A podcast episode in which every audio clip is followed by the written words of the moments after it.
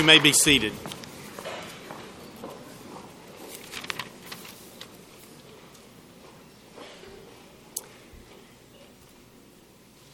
It's my pleasure to introduce Dr. Jerry Taylor, founding director of the Carl Spain Center on Race Studies and Spiritual Action, and associate professor of Bible Missions and Ministry at Abilene Christian University.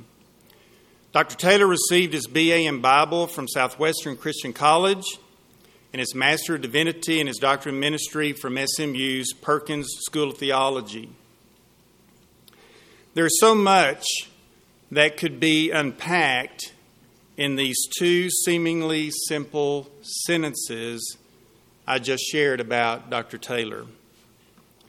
Stories of people, progress, disappointments, sorrow, and joy. His personal journey in a much larger, overarching story.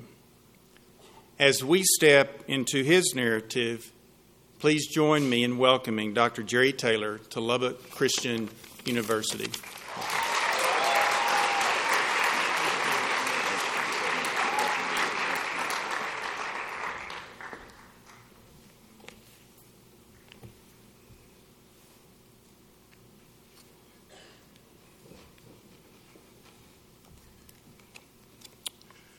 I want to express appreciation to my kind friend for the lovely introduction, and to my dear friend, the president of this university, for inviting me to come and to be here with you today. We are gathered in physical bodies, but there is something that is more lasting, something that is more permanent than the physical bodies that carry around within them the spiritual being of the God who created us. It is in God that we live and we move and we have our very being.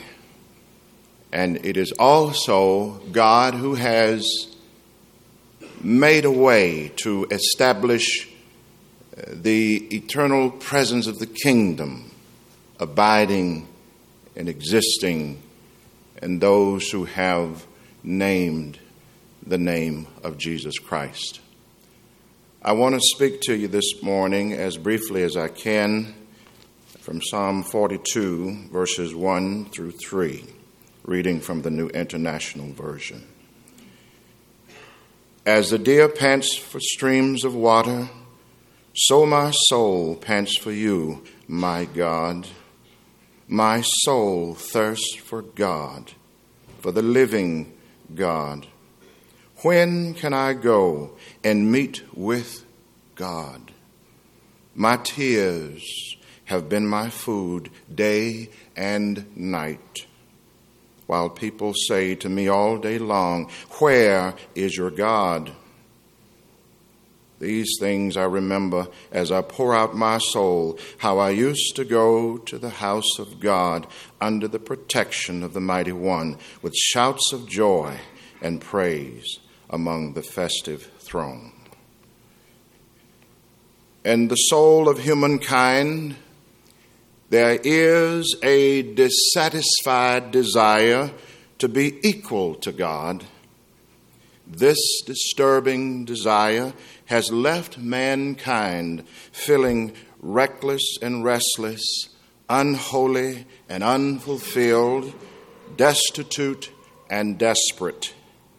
Man's internal urge to be equal to God has degraded mankind and to being God's fiercest competitor. Because of the competitive attempt to establish equality with God, man seeks to overthrow God's dominating influence and superior status in his life.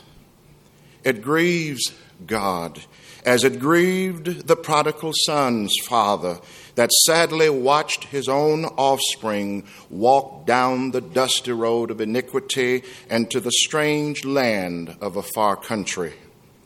No matter how hard we try to cast off our dependence upon God, we cannot escape the permanent fact that God is the eternal source of our survival and salvation both now and forever.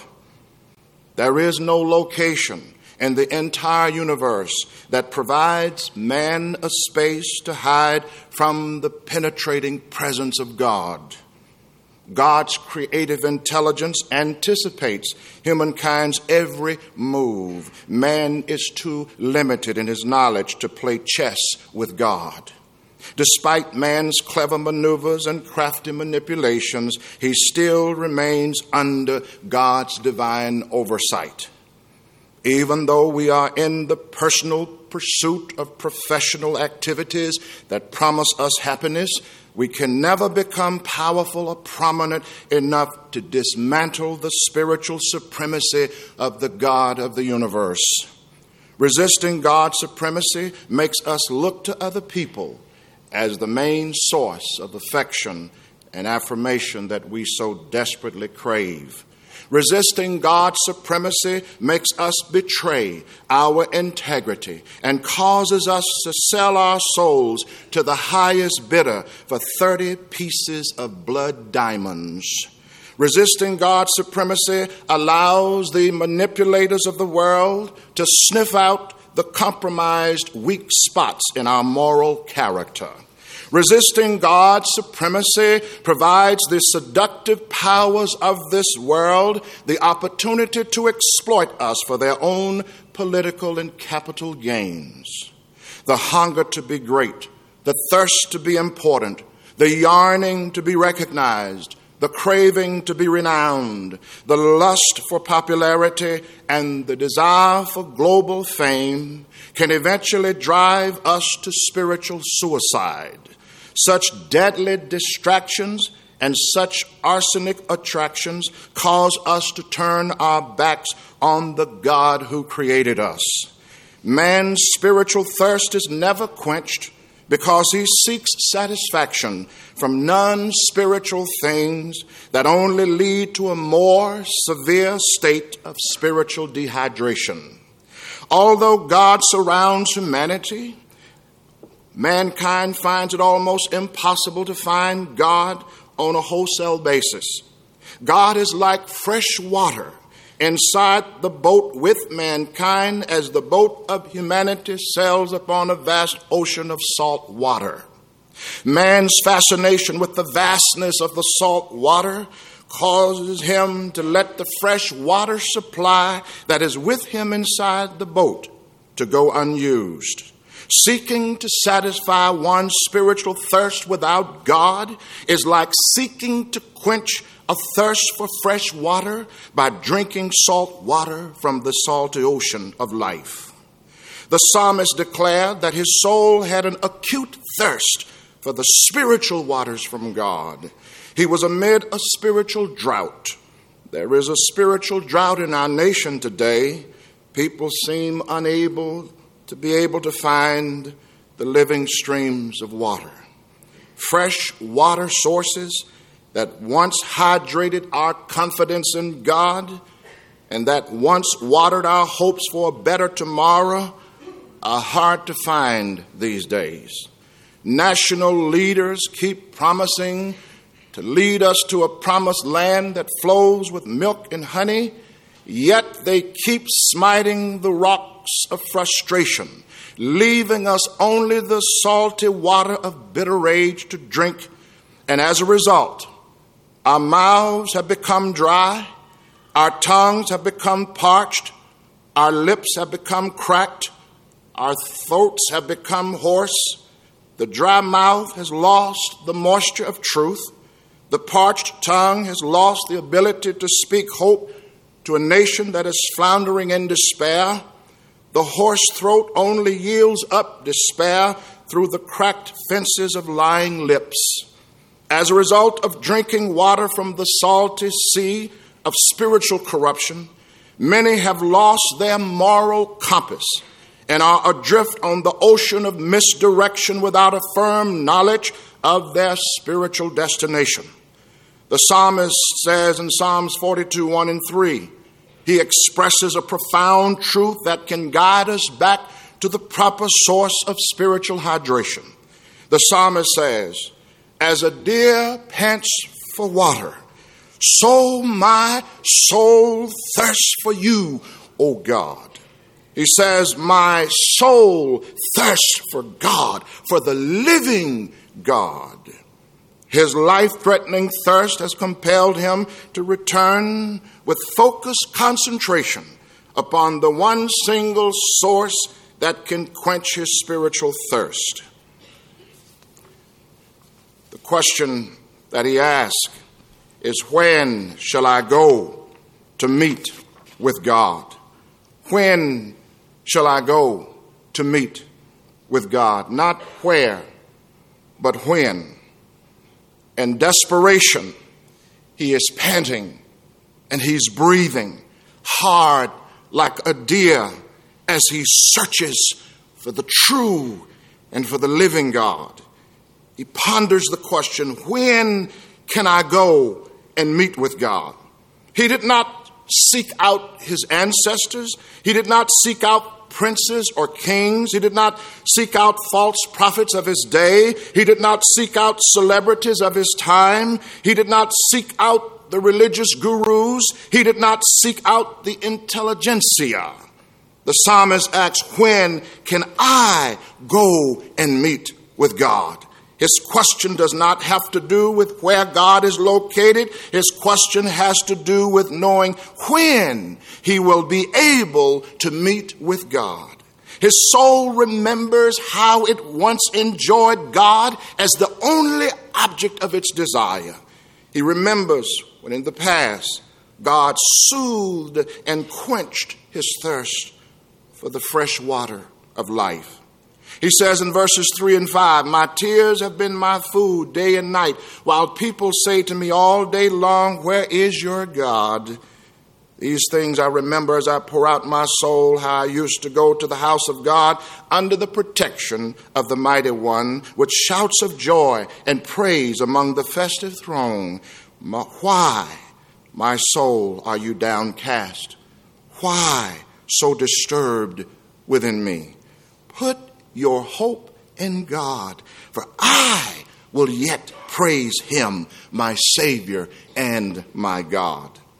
Despite our desperate state of spiritual dehydration, we must remember our divine water supply. God is still in our midst. We have to remind our soul to trust in God and to believe that he will restore spiritual health in our lives and spiritual health within the land. Our task is to keep our soul lifted to God. Once you rediscover the divine water source, he will transform you into a water channel through which his divine water of life will flow into the dry and drought-stricken places in the land of the living. When people look at the green leaves and the healthy fruit that you are producing in your life, they will see that you are a tree planted by the rivers of water. The roots of your tree are no longer planted in the orchards of self-doubt. The roots of your tree are no longer planted in the orchards of negativity. The roots of your tree are no longer planted in the desert of fear. The roots of your tree are planted by the rivers of faith, hope, and love. The roots of your tree are planted by the rivers of joy, happiness, and praise. The roots of your tree go back to the one who hung on a tree to restore our right to eat of the tree of life. Whatever you do, don't forget your roots. No matter how much education you get, don't forget your spiritual roots. No matter how famous you become, don't forget your spiritual roots. No matter how rich you become, don't forget your spiritual roots. When you are promoted, Remember your spiritual roots. When you are celebrated, remember your spiritual roots that run deep into the river of spiritual waters that will keep your leaves green and will keep you producing good fruit even in the time of a spiritual drought. The psalmist says in Psalm 1, "Blessed is the one who does not walk in the step with the wicked or stand in the way that sinners take or sit in the company of mockers, but whose delight is in the law of the Lord and who meditates on his law day and night. That person is like a tree planted by streams of water, which yields its fruit in season and whose leaf does not wither. Whatever they do, they prosper." So stay rooted by the water of life. And don't forget to drink the fresh water that only God can provide. And that fresh water will even keep you fresh in the midst of a stale situation. Keep your eyes focused on the one who gave you permission to be born into this world. Keep your eyes on the one who shall receive you back unto himself when you take your last breath as you are pressing your dying pillow. Keep your spiritual eyes fixated on him, not on the things that are happening around you, because if you remain rooted and firmly planted in God, you will be a tall tree that is strong enough to bear up against the hurricane winds of life that blow you from side to side. You may bend with the wind, but you will not break because you are rooted and grounded in the life of the living God who resides in you. And because of that, we do not fear death. We are not intimidated by sickness nor death, because as these physical bodies are declining day by day, there is something of God that is within us that grows new day by day. And I'm not concerned about how my physical body is looking right now, because I am not my body. Amen. And you are not your bodies. Young folks, you're looking at your future. Things go through a change, amen, physically, but spiritually, once we honor Christ with our lives and submit to his lordship, we become one with him and we become as eternal as he is. He's already conquered death, hell, and the grave. And as we remain rooted and firmly planted in him, he will give us that eternal life that death cannot kill and the grave cannot hold. Stay firmly rooted in him as a tree planted by the rivers of water. God bless you.